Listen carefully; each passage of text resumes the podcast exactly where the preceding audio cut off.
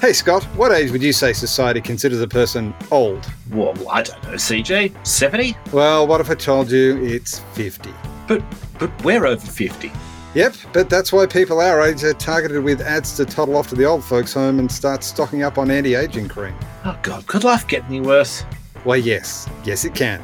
It's the What's My Age Again podcast, a podcast where we look at life after 50. And why society views people over 50 as liabilities. Who tend to be unproductive, unimaginative, and unable to understand technology. But it's not all doom and gloom. Mm, Really, is it though?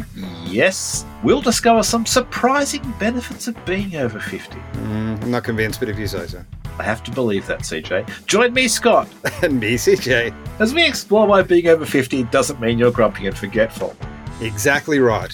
Join us for the What's for Lunch Again podcast. What's My Age Again podcast? Oh, shit, yeah, right, sorry.